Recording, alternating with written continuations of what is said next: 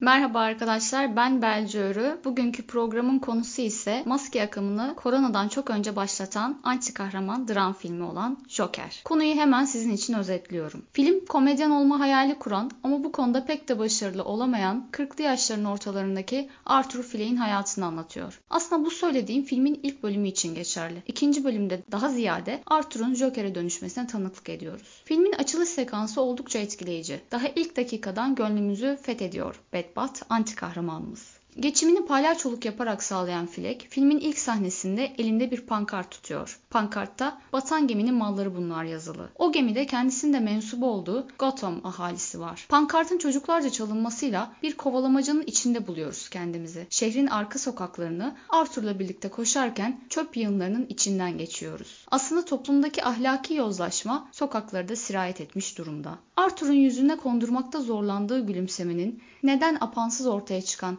kahkaha ataklarına dönüştüğünün altında yatan nedeni daha ilk sahnelerden hissetmeye başlıyoruz. Yönetmen filme sosyoekonomik dokunuşlarda bulunmuş. Joker'in Joker olmasının ya da dönüşümünün nedenlerini güzelce filmin içine yerleştirmiş. Birkaç somut örnek vermek çok daha iyi olacaktır diye düşünüyorum. Joker sosyoekonomik açıdan toplumun en zayıf halkası. Annesiyle birlikte hayatta kalma mücadelesi veriyor. Aynı zamanda bir ucube olarak görüldüğünden dolayı çevresine adapte olmakta da oldukça zorlanıyor. Çocuklar tarafından dövülüyor, patronu onu aşağılıyor, iş arkadaşları ona ihanet ediyor. Televizyon programında dahi alay konusu oluyor. Baba eksikliği çekiyor, annesiyle de ilişkisi sorunlu. Yani kimsenin umursamadığı yaşayan bir ölü aslında. Yine filmin ilk yarısında bunu çok iyi yansıtan bir sahne var. Psikiyatriyle yaptığı görüşmede kendisine beni hiç dinlemiyorsun değil mi? Diye soruyor. O sahnede anlıyoruz ki aslında bu soruyu sadece ona yöneltmiyor. Söylediklerine kulak vermeyen, acısını göremeyen, taleplerini ciddiye almayan herkese aslında Arthur'un isyanı.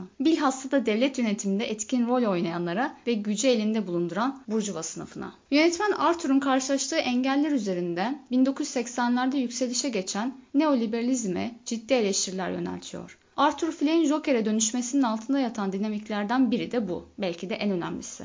İlerlemek için zayıfları geride bırakmaya mecburuz düşüncesi.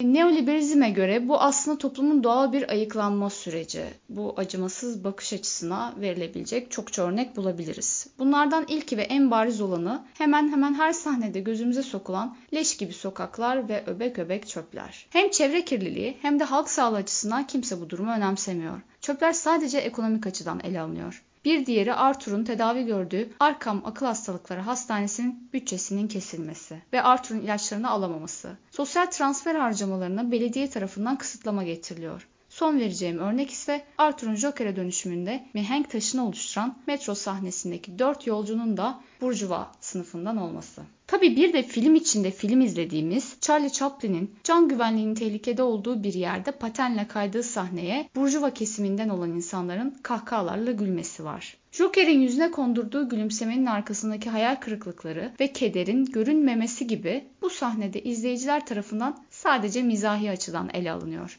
Burada başrol oyuncusu açısından bir özdeşleşmeye yani katarsise tanıklık ediyoruz.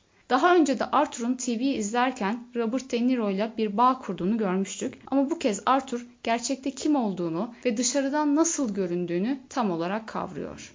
Biz de filmde yer yer Arthur'la empati kuruyoruz. Bu yönetmenlerin filmin samimiyetini arttırması için başvurduğu bir ilizyondur. Haneke gibi bazı yönetmenler ise izleyiciyle film arasına duvar örmeyi tercih eder. Yönetmenin bu yönde bir tercihi olmadığı müddetçe aslında izleyici kendisine sunulan evrene inanmaya meyillidir. Evet şimdi de sıra geldi filmin en güçlü taraflarını sıralamamıza. Yönetmen senaryoyu doğru kamera açıları ve atmosferle desteklemiş. Ayrıca cesaretinden dolayı da kendisini tebrik etmek lazım. Marvel evrenine ait bir karakteri anlatsa da bunu realist bir düzlemde yapmayı başarmış. Birbirine benzeyen fantastik filmlerden bunalan ruhumuza estetik açıdan da doyurucu bir anti kahraman dram filmi çekerek adeta can verdi. Hafızamıza kazınan ilk Joker karakteri Jack Nicholson'ın başrolünde oynadığı 1989 yapımı Batman filmi. Filmi Martin Scorsese çekmişti hatırlayacağınız üzere. Ardından Christopher Nolan'ın Kara Şövalye üçlemesi geldi. Buradaki performansından dolayı Heath Ledger'a Oscar verilmişti. Ama ne yazık ki Ledger başarısının taçlandırıldığını göremeden hayatını kaybetti. Ve en son en iyi erkek oyuncu ödülünü bu filmdeki performansıyla kazanan Joaquin Phoenix. Kendisi bu film için tam tamına 23 kilo vermiş. Zaten genel olarak beden dilini çok iyi kullanan bir sanatçı. Her hareketi filmde de çok doğal ve çok zarif. Hele bir de dans sahneleri var ki oldukça konuşuldu zaten üzerine. Pandomim sanatçılarının videolarını izleyerek hazırlanmış Phoenix bu sahnelere. En güzel dans sahnesi de bana göre Joker'in merdivenlerden indiği sahne. Büyük bir özgüven ve motivasyonla dans ediyor bu merdivenlerde Phoenix. Fakat filmin ilk bölümünde Arthur Fleck'in aynı merdivenleri yorgun argın iki büklüm halde çıktığını görmüştük.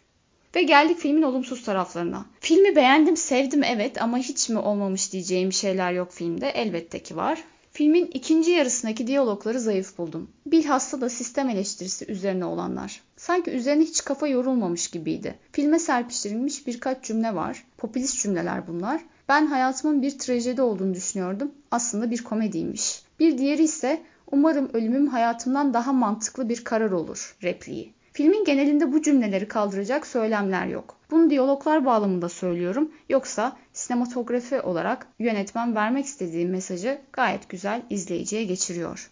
Bir de tempoda aksaklık var. İlk bölüm biraz daha yavaş ilerliyor. İkinci bölüm sanki birden hızlanıyor gibi. İki bölüm arasında ciddi tansiyon farkı oluşmuş. Ben ilk bölümü daha çok sevdim açıkçası.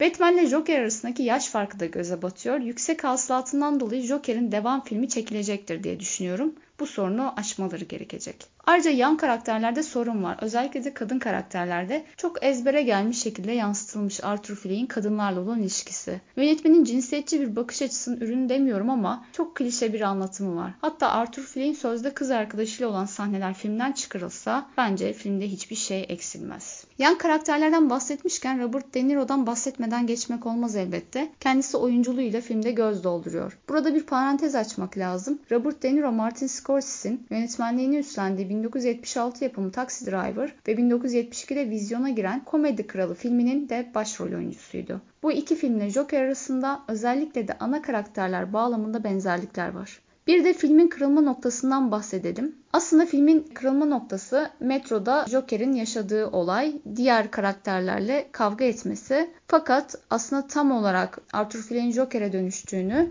kendisinin buzdolabına girdiği sahnede görüyoruz. Daha çok bunu hissediyoruz. Çünkü burada yönetmen sembolik bir dil kullanmış. Arthur olarak girdiği buzdolabından Joker olarak çıkıyor. Son kerde de filmi genel olarak çok başarılı buldum. Bu film için uygun gördüğüm puan ise 10 üzerinden 7,5.